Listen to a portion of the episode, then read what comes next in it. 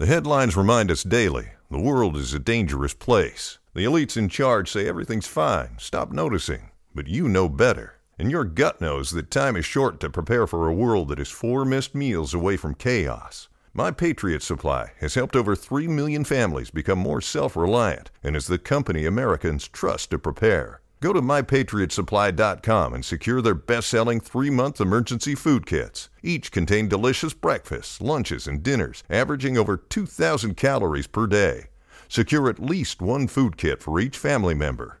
For a limited time, save $200 plus get free shipping on all their Ready Hour three month emergency food kits. You're not ready if it's not Ready Hour Foods. My Patriot Supply also has solar power generators, water filtration units, biomass stoves, heirloom seeds, and critical survival gear. Shop mypatriotsupply.com today. mypatriotsupply.com. It's time for today's Lucky Land horoscope with Victoria Cash. Life's gotten mundane, so shake up the daily routine and be adventurous with a trip to Lucky Land. You know what they say. Your chance to win starts with a spin.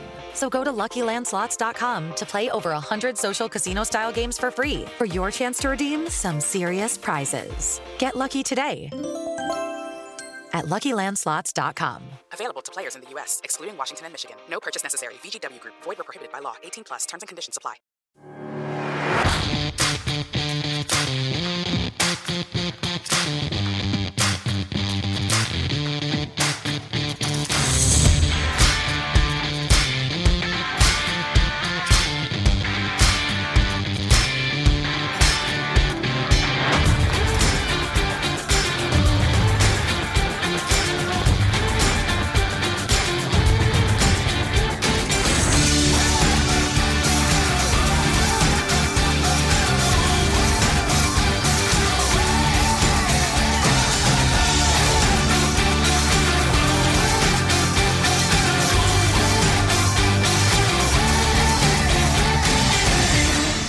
Good evening. This is To Be Discussed with Gur, a show that proves that different political opinions do not have to end in feuds and a breakdown of friendships. My name is George Kup, and I'll be joined by my co-host and political opposite, Callum Gurr. Good evening, everybody. That's right, George is a hardline Brexiteer and true blue conservative, whereas I'm a Lib Dem and Remoaner. But despite these different standpoints, we are still good friends. Tonight we'll be asking Is the United Nations effective in promoting world peace? What is the best movie of all time? And finally, do you know the difference between type 1 and type 2 diabetes? With each of these discussions being accompanied by polls, which you have the chance to vote on at wizardradio.co.uk forward slash listen. And these discussions will be open until the end of the song break between each topic. But first, last week we asked you to send in your opinions on the following question. In 200 years, what will our generation be remembered for? So, as always, you guys have been sending in lots and lots and lots of messages. Um, and if I could have it my way, the our generation will be remembered for sending in messages to uh, to be discussed. But there we go. Wow. but our first message comes in from Joanna, and she says, I think that our generation will be remembered for our role in fighting climate change. Generations before us have discovered climate change and done nothing about it, but we're the first generation to really take it seriously and see how much it threatens our future and our way of life. Whether it's protests like the likes of Greta Thunberg or the thoughts, the sorts of jobs we might get in the future to help us fight against climate change. I really think that our generation could help to save the world. Well, that's a powerful speech, Callum. Yeah, yeah. Uh, I mean, I I hope that we are the generation that helps to save the world. I mean, it's a it's obviously it's a bit of a daunting prospect, really. Um, but um, yeah, I think I think it certainly is something that um, we could be remembered for being the generation that fights climate change. I mean, obviously this um, this topic's actually come from a message we got in when we done um, one of our uh, send in your questions for me and George to answer. And when I answered that question originally, I did say uh, that I think it was probably what we'd be remembered for would be um, being the uh, the last generation that had a chance to um, change our ways, change our society in, in many senses, Mm. um, before climate change takes effects which are then irreversible. Um, so I think that's very much of the same kind of uh, opinion as what Joanna said here. Uh, and obviously, Joanna's taken a, a very optimistic line towards this, and I think that's really good.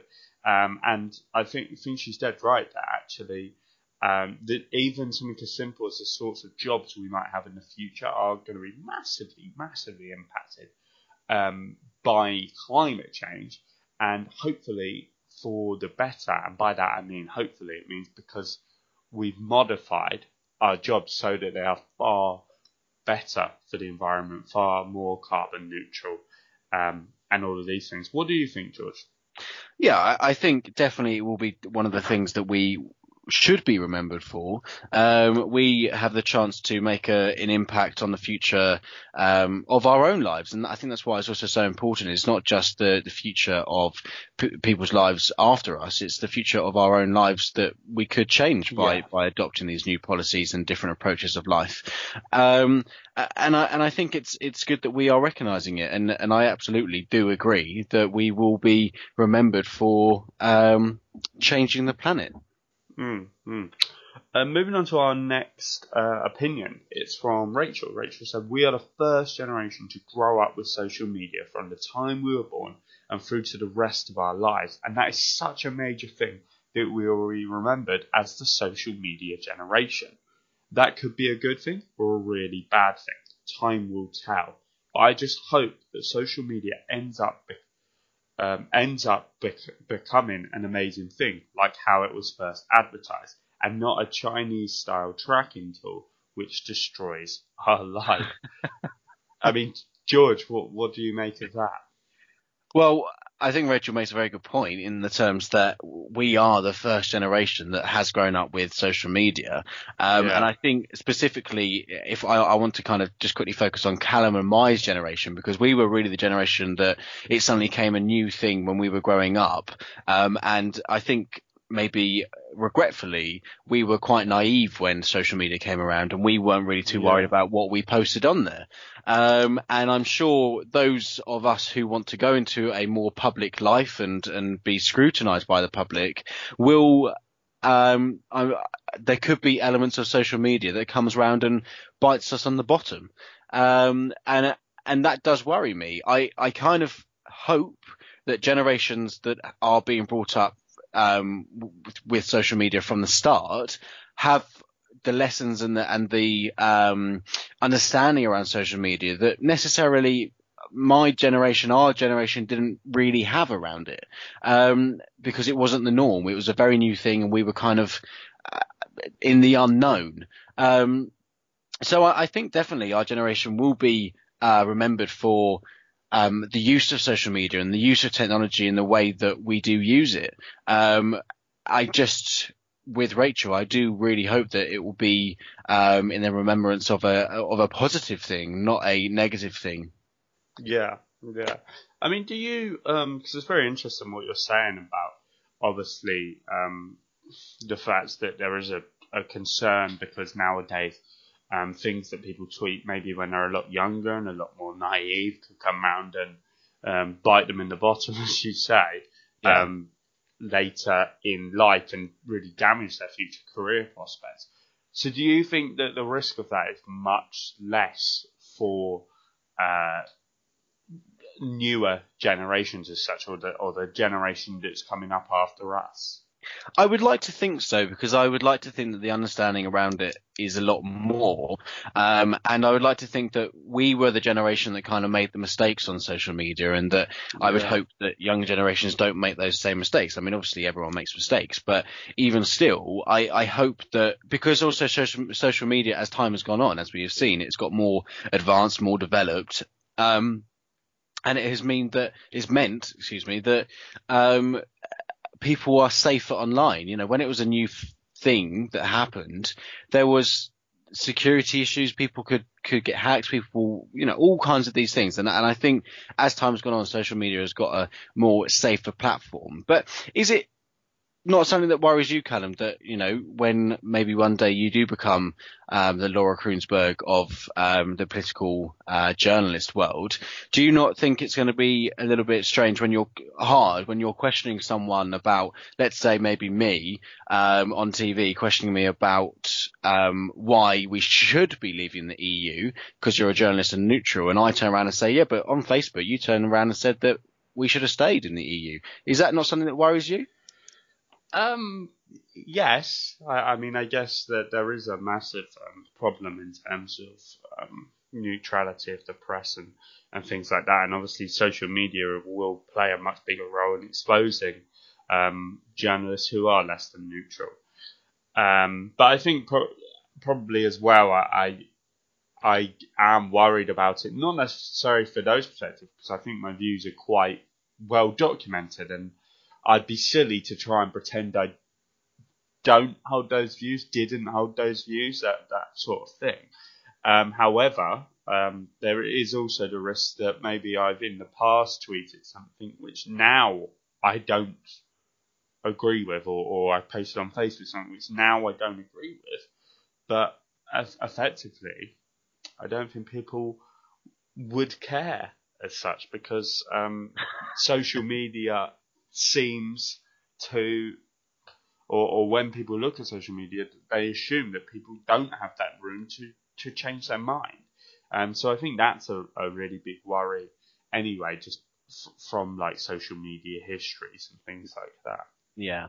Um, our next opinion comes in from Alex, and they say this is such a hard question because our generation is really only in the first like quarter or even sixth of our life. But I think that in a few years we're going to look at the the amount we use our mobile phones the same way as we look at smoking cigarettes. So I think we will probably be remembered for health issues we develop because of mobile phones. Well, do you know what? Never even thought of that, Callum. Yeah, no, it's not something I, when I was thinking of this question, I necessarily thought of. I think it is a really um, strong point from Alex there. Um, and I, I, think more generally, I think there is a, a big concern about the kind of health issues future generations are going to have because our generation, luckily, George, mine and yours, maybe yeah. Alex's as well, I think we because we were right at the start of social media and everyone having mobile phones and all of that, we still did have a childhood where we went out and played mm. outdoors, where we used our imagination, and all of these things were actually really quite um, important for childhood development. I yeah. am concerned that the generation following us not so much get that because mobile phones and social media in general and the internet are so um, pervasive across all elements of, of life now. Um, mm. so, so I think there is a concern there, and, and, about the health issues that that Alex has flagged up. What do you think, George? Yeah, I, I think it's it's something that is um, really important, and as you said, Callum, and I said earlier, it's not something that I actually really thought about. Um, and I, I think it's very right that we are definitely really focused on on having a phone in our hand. I mean, it's the it's the port of information. The, the amount, you know, I couldn't really do my job as well as I do without my phone because the amount of information that I get from it is incredible, and and it allows me to to have contact with people that I need to have contact with. Um, and I, I, find it interesting with the, the argument around uh, um, phones because if we have the approach that we've had recently with cigarettes, where cigarettes are now trying to be phased out, is there room to say then that in the future we will see us try and phase out the use of mobile phones and, and try not to be so reliant on mobile phones and try and have that more of a childhood where we are outside, where we are playing with our friends and not just sitting on a computer or an Xbox or a PlayStation. Um, and I think that is a really important point that we could be looking at a completely different future um, with with phones. I mean, I I realized the other day when I was on my phone, the way I put my phone in my hand, it sits on my little finger in my left um, left hand, and I now have a little dent in my finger wow. where where my phone has sat so often, um, and it's quite worrying. And and I I genuinely, I mean, I know this is probably a bit hypothetical, but um, I do wonder whether or not, because we use our mobile phones so much, whether through evolution, our hands or eyesight might slowly change around technology that we have today. Yeah, yeah, that is a really interesting point. It's not one I'd certainly thought of. Um, I guess, I mean, it's probably unlikely to affect um, anything in our lifetime, yeah, but yeah. it's certainly possible. Yeah, and uh, yeah. in the future, um, Abs- it could do. absolutely. Yeah, absolutely. Right. Okay. So remember, we will be announcing what the question will be for you to send in your opinions on at the end of tonight's show. So make sure you're ready for that, for the chance to be featured in this segment of next week's show. But it is now time for Callum and I's first song break of this evening. So we'll be back very soon.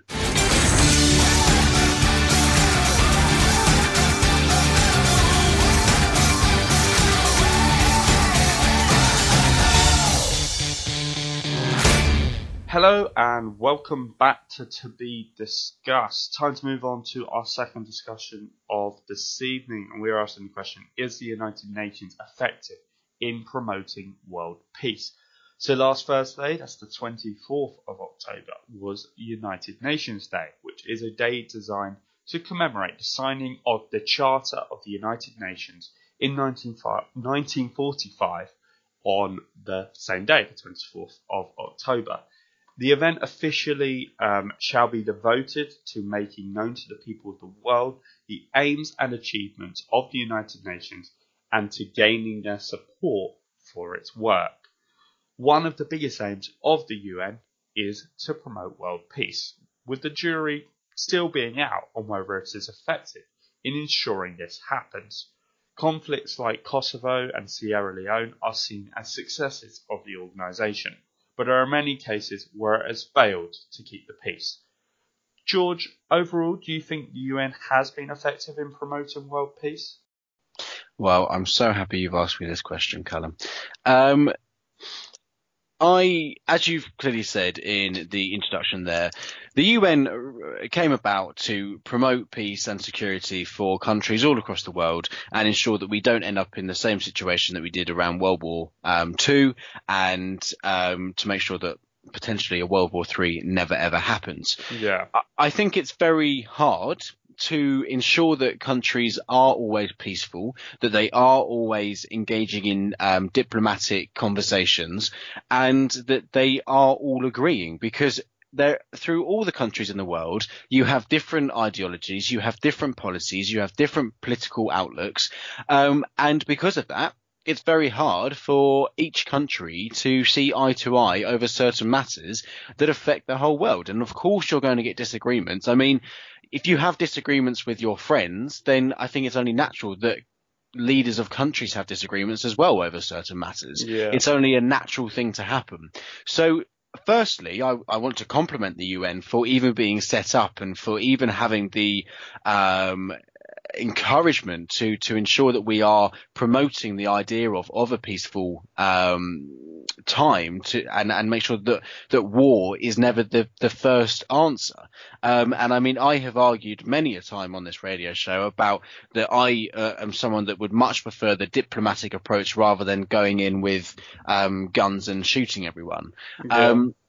And over its time, the UN has, um, right now, the, the UN has 14 peacekeeping operations going on currently. Since 1948, there has been 71 deployed, um, since, uh, 71 police operations, uh, deployed and the majority of those have been successful. The 14 that are going on right now, um, from reports that I've read are saying that they are progressively successful and that they they do seem as if there is a peaceful um, process going on, which is good. And I, I think the the way I look at it is the UN don't just go in and say right.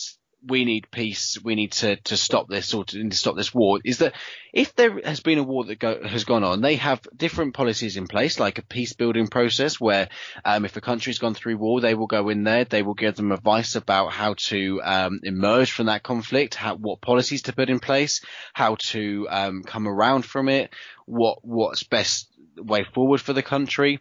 Um, and also, I think what is most important about the UN is they have the General Assembly, and all member states of that General Assembly can meet up and discuss certain issues that they have with one another um, to ensure that they don't have to go straight in um, to war to get their argument across. So I would say overall, the UN has been effective in promoting world peace. But what do you think, Callum? I'd say it's been effective in promoting world peace as an idea. Yeah. Um, I think you'd struggle to find a nation that says it wants war as such. But I think in practice, it's obviously not been as effective as it potentially could be. Although I think that's maybe a little bit too harsh because I think, unfortunately, uh, war is just uh, a, a, fact of life between um, all societies, really, not even just modern societies, but look back all through history. There's always war because, as you say, people fall out, and this is like the the ultimate um, and uh, most horrible kind of end game to mm. an argument. Really, yeah. is war. Yeah. Um, so, so I think in that sense, um, it would be harsh to say it's not been effective in promoting world peace, but we do also have to accept the fact that you know it, it's not been entirely successful. I think the trouble with the UN is that quite often it is forced to stand on the sidelines because the Security Council, um, which is made up of I believe five states, yeah. um, or at least five permanent members, um, they just cannot agree on, on, on what to do.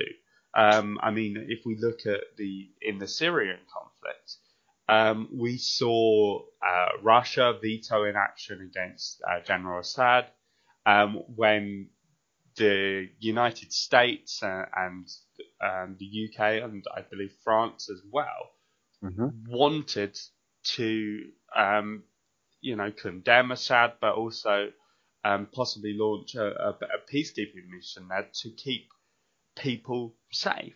Um, and, and, so I don't know really who, who you blame in that scenario as such, you know, whether or not we, we say that it's the UN's fault because structurally it's prevented from doing things because of you know the procedures it has in place, which is that members of the Security Council have a veto uh, and things like that, or whether or not we say it's actually the fault of these rogue states um, like Russia. Although I do appreciate that often uh, Russia has a point as such, mm. um, and you know that we we have to bear in mind sometimes their um, issues that they have, even if I think often, you know, that they're um, maybe a little bit too aggressive. Yeah, and things you, like that. Do you think then, if we're looking at the system of um, the Security Council, as it were, um, do you think that we it is the wrong process to have countries come together and, and, and majority of them say that they want to do something, and just because one country has a veto, then that decision has to be cleared? Do you think they should have the view or take the view that um, because a majority is saying that they want it, then that should go ahead? Um, it's a really difficult one uh, in in kind of as a conceptual idea, I think yes, I, I would agree that uh, it should just be the majority rules as such. Um, in, in many ways, anyway. Um, although you can certainly see a scenario where a, a, a country that maybe is, uh, you know, alone in terms of it's the only country that um, has as a state religion, as a certain religion, for example, you could see a scenario in which the majority rules to effectively, you know, um, carry out a peacekeeping mission there, but um, uh, attack them effectively.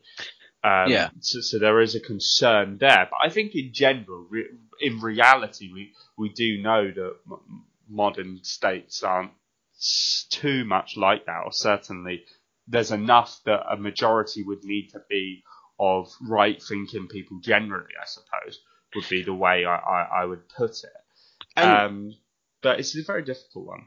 Do you, do you think as well? I, am going to be a little bit controversial here. Mm-hmm. Do you think that um, because Russia um, is a bit volatile um, yeah. as a country, do you think that it is likely that they have more of a say or their veto is more influential on decisions because the UN know that if um, they turn around and say ignore Russia's idea, then it's it, out of all the countries on that council that it could be Russia would, that would, stick up a fuss. Yeah, I think there is obviously a precedent for the fact that, that Russia's got a history of um, not just kicking up a fuss, but actually um, committing troops to things. Obviously, we've seen it in Syria, but we we also saw it um, uh, in Chechnya as well. Um, so that you know that that is going to mean that you do almost trust that if Russia's got a problem with something, they're going to do something about it. Yeah. Whereas the kind of softer power we often see from the more Western powers, although maybe that has changed slightly with Donald Trump in the States. Um, But it does mean that maybe when they're kicking up a fuss, you think you can um, talk them round a little bit more. I mean, what do you think of that, George? I, de- I definitely think that unfortunately because of the history behind countries like Russia, um, it, it, it's like so because they have that decision and because they have a problem with it, it's like as if the other countries have to kind of walk on eggshells to make sure that they're trying to please Russia, to make sure that they aren't being volatile over the decisions that are being made.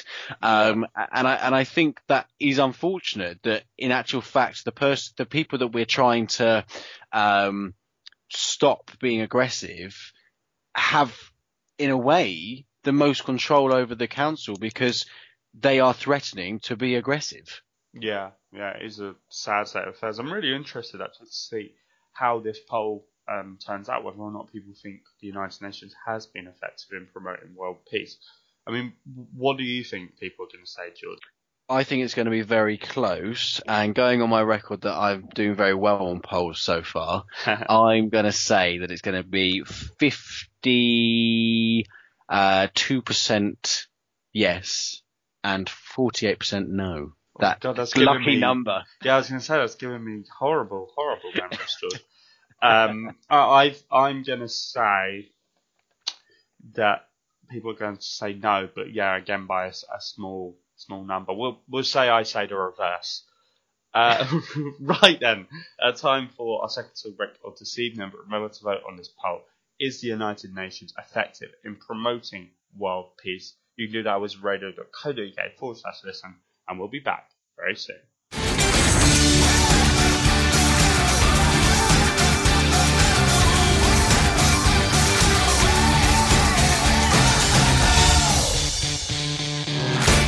Hello and welcome back to To Be Discussed. So before the break we asked, is the United Nations effective in promoting world peace? And to find out the results to that poll, head over to our Twitter page, that's at Wiz Radio.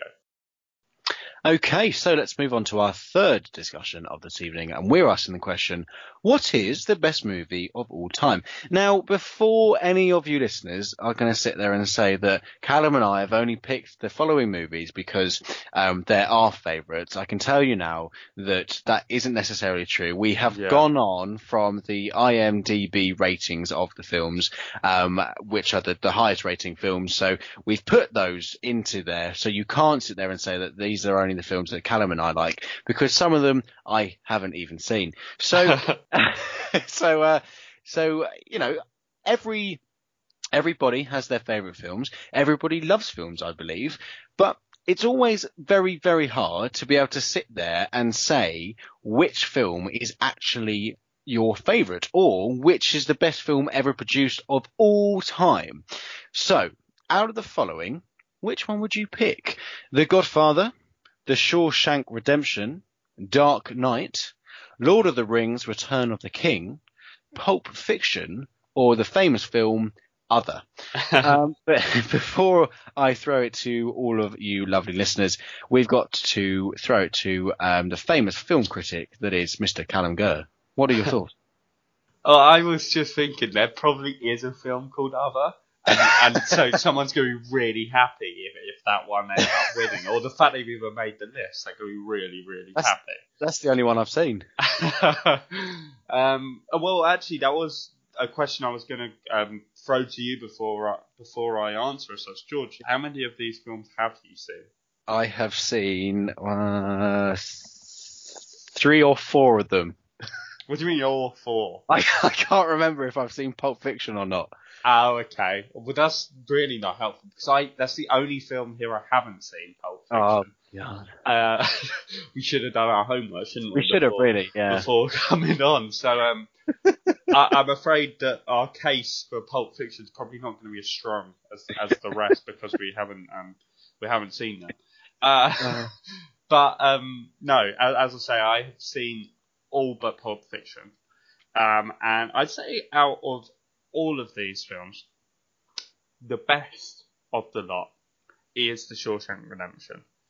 Um, and I, I think the reason I say that is because it just it's the twist at the end, and I don't want to kind of um, Yeah, don't ruin it. I don't want to ruin it, but the twist at the end does come very, very unexpected. But also, I think that the Shawshank Redemption does provide a really powerful social commentary um, on uh, the American prison system and and things like that. So, on that basis, I'd say the Shawshank Redemption is the best movie there.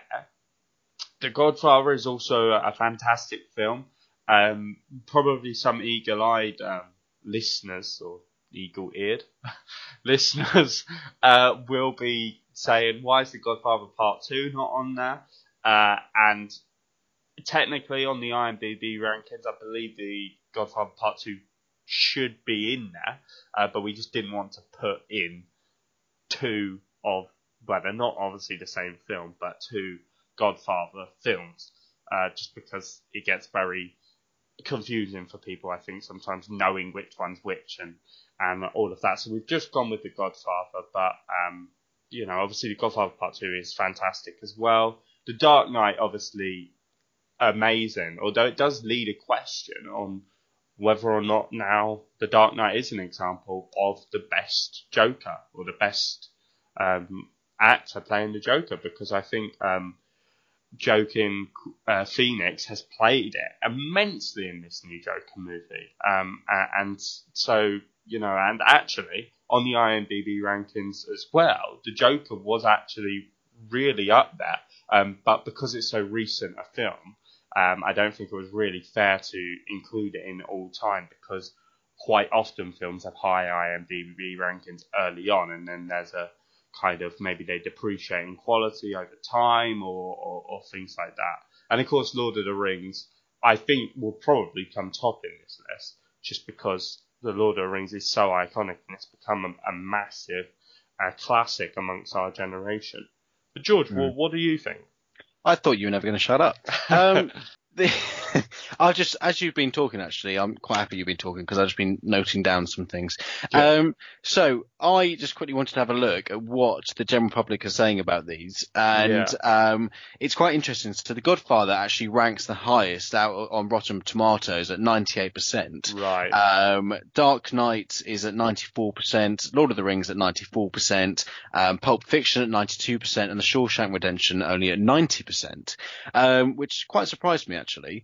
But I must say that my favourite out of all of these definitely, definitely has to be um, Lord of the Rings. I, I, I remember watching it as a child, and I, I must admit, I don't think when I was younger I overly understood the whole concept of it. And Yeah. I was a bit of a scaredy cat, and I didn't watch most of it. I was behind a pillow.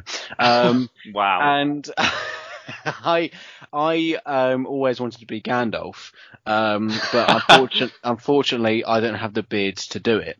So um, I- I still believe that one day I'll be able to grow the beard. Um, and it's a film that allows me to keep going back to it. Um, and every time I watch it, I understand it more and more and more. yeah. Um, and my mum has um, this idea that she really wants to be able to sit down for a day and watch all of the Lord of the Rings from start to finish, even the Hobbits um, from start to finish, and just binge all of them. And I mean, I don't know when we're going to have time to do that, but you never know. Uh, It would be something quite good to do. I would love to do it. Um, I mean, second place for me probably has to be um, the uh, Dark Knight because I just feel that that whole film was so well acted and so well portrayed. Um, and as you say, the Joker in that film was just fabulously acted. Um, and I haven't seen the new Joker film, so I, am not going to talk about that because it would be wrong for me to do so. Um, but I, I, it's one of those films that even though it is kind of like a superhero film, it is and it isn't. Um, I don't, I'm not really a fan of superhero films, yet it's a film that I can absolutely put on and enjoy immensely. Um, if you want something that's, you know, a bit more emotional, a bit more hard struck, then definitely put on Shawshank Redemption. If you fancy a bit of a cry, get it on there. because um, I definitely shed a tear at that. Um, because it's a beautiful film. It's a very hard hitting film, but at the same time, for the era that it was made, um, I think it's really well done and, and the cinematic qualities of it as well are just beautiful. So, um, some of the shots and everything, it really, um, gives a really clear picture, and idea, as Callum says, of the prison system in America in the time. Um, so yeah, I, as hard as it is for me to pick which one, I def I'm going to stick to um, my first ruling and say the Lord of the Rings. Um, absolutely. Fair enough. Fair enough. And I, I think it's um, really interesting though because all of these films um, are based, uh, uh, although I'm not entirely sure about Pulp Fiction, but at least four of these films are based upon other source material. Not they're not just screenplays as such. You know, The Godfather is a book originally. Shawshank Redemption, I believe, is a book as well. Obviously, Dark Knight is based upon comic books, and Lord of the Rings obviously is a is a book series as well. Um, so, so do you think that good cinema, as such, um, needs to have another source material to call upon to make the plot the most impactful, George? I, I think it definitely helps. Like if we look at, for example, Harry Potter as well, and, and, and the and the Game of Thrones as well. I, I think it's evidence, and I'm sorry to, to go on about Game of Thrones a little bit here, but when we came to the last season, because that book hadn't been written or released, I to me it felt like that season dropped away because it didn't really have that originality and that um, the book to go from, and they had to do it on their own steam. Um, I know George R. R. Martin did help with with that, but yeah. even still, I don't think it had the same effect as it would have if the book was in place. Um, and I think it ultimately, with all of these films, absolutely, it helps immensely when you have a book in place because when people read books, they like to imagine that what is going on in their head. You know, they like to picture the events that are being described on, on the page. And by going to the film, you can actually see those things that you have imagined on the screen in reality. Um, and I think that creates, makes a film so much more special, um, by kind of clarifying your imagination. What, what do you think though? Yeah, no, I think, um, you know, having other source material is uh, massively important. And I, I, will say as well, Pulp Fiction is uh, loosely, and I, I, say loosely, but is loosely based upon uh, the Black Mask magazine as well. Um, so, so I guess you could say all of them do mm. have some kind of other uh, influence upon them. Although I think another interesting thing about this is that not all of these books have really got the same mass market appeal or um, as what the film about them does have. But I think that's also a commentary on the fact that uh, obviously people are more are happy to watch oh. a film yeah. than to read a book. But there we are, myself included, I will say. um, and what what out of these do you think is going to win, Callum? Uh, I think Lord of the Rings is going to come out on top just because you know everyone likes Lord of the Rings. Uh, and everyone has watched Lord of the Rings really. So I just think this is going to come on top. What about you? Definitely um, other. It's a really good film. um, no, I, I think it's going to be uh, between Lord of the Rings or Dark Knight. Okay, very interesting. I, am going to be on the fence. Um, but remember to vote on this question. What is the best movie of all time? So it is between The Godfather, The Shawshank Redemption, Dark Knight, Lord of the Rings, Return of the King, Pulp Fiction, or other. And you can do that on wizradio.co.uk forward slash listen. And we'll be back before you even know it.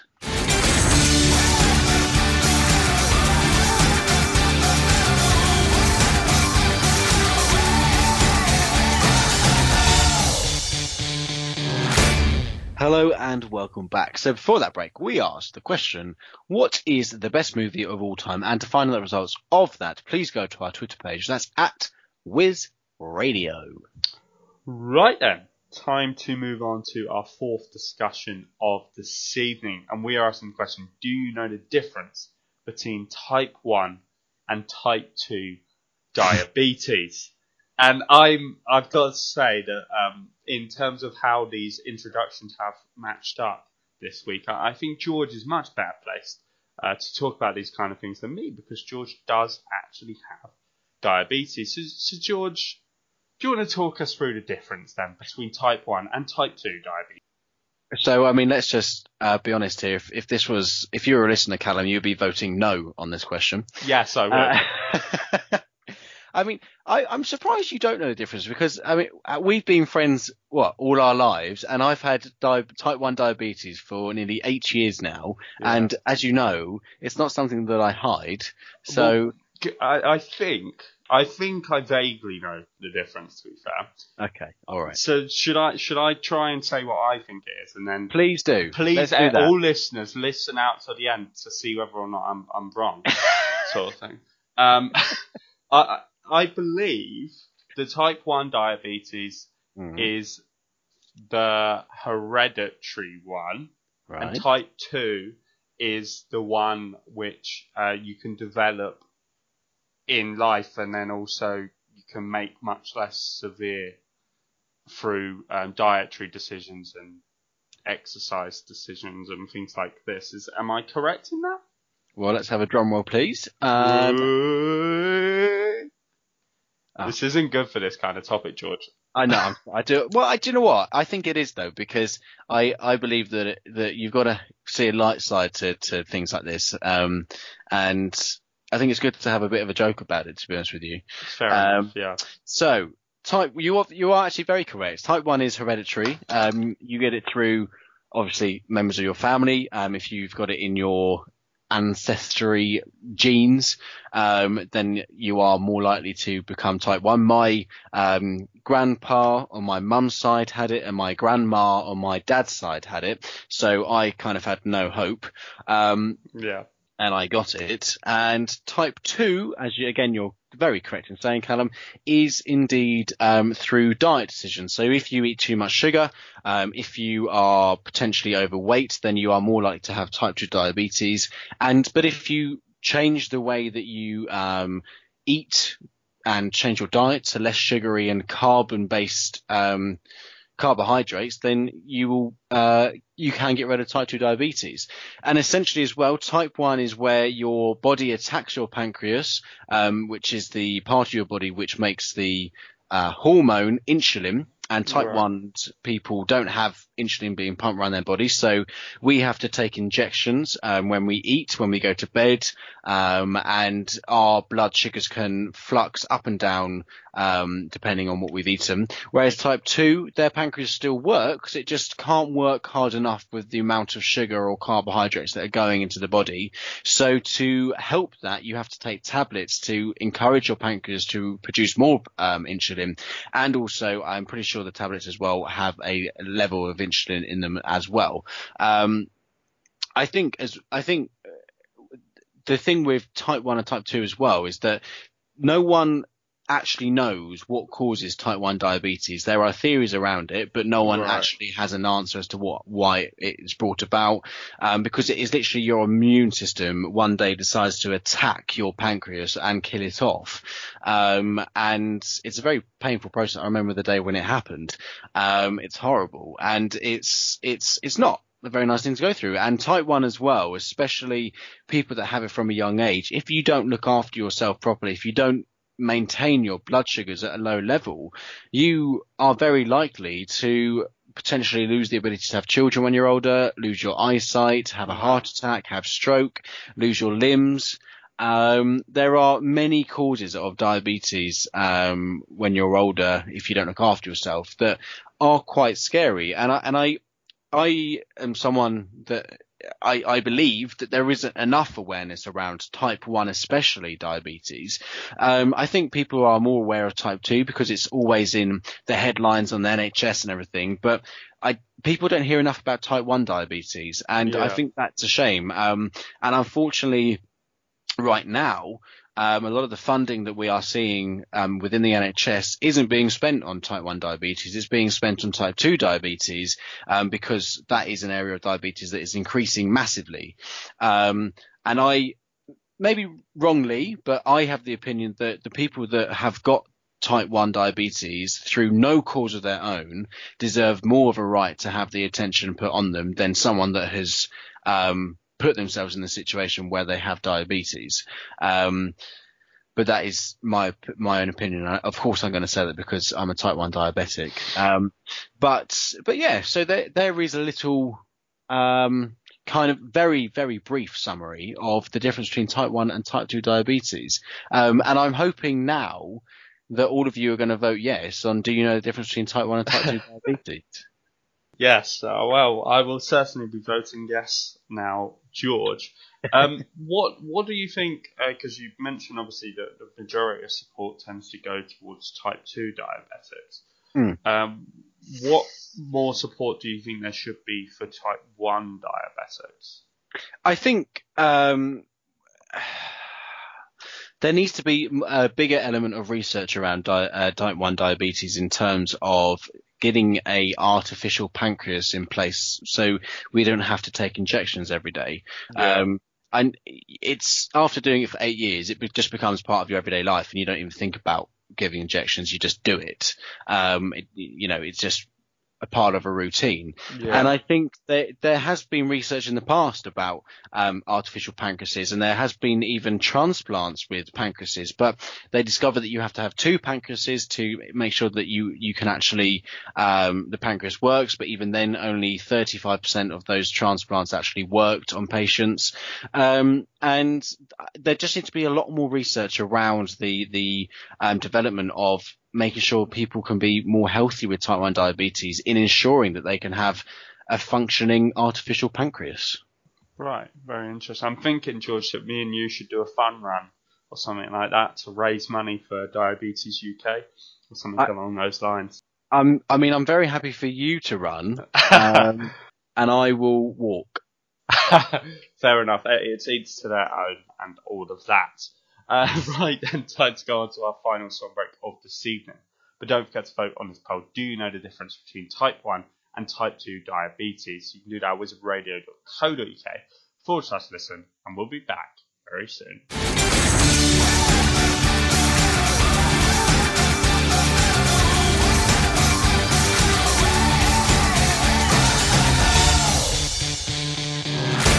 Hello and welcome back. So before the asked, do you know the difference between type 1 and type 2 diabetes? And to find out the results to that poll, head over to our Twitter page. That's at Wiz Radio.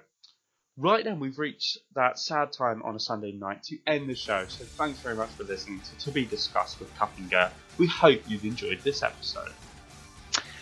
As mentioned earlier, for the first segment of next week's show, we'd like to hear your opinions on do violent games and movies encourage real life violence?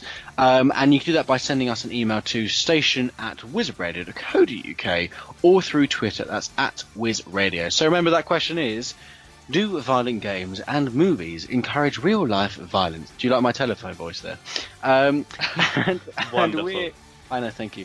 And we're looking forward to hearing your opinions next week. But it is now time for Callum and I to be leaving. So as always, I have been the diabetic George Lawrence Kup. And I have been the knowing the difference between type 1 and type 2 diabetes Callum Gurr. Thanks very much for listening, everyone. We'll be back next week for more great discussions. Goodbye, guys. Ciao for now.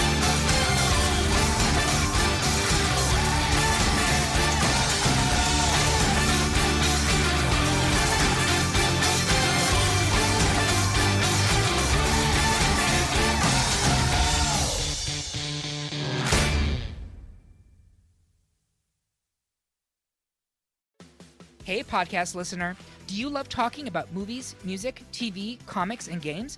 Then you should be listening to the Great Pop Culture Debate, back and bigger than ever for season 9. This season, the panelists discuss the best James Bond film, the best Elton John single, the best Nickelodeon original series, the best Batman villain, and so much more. Find the show wherever you listen to podcasts or head to greatpopculturedebate.com. More than 100 topics are already available. Subscribe today.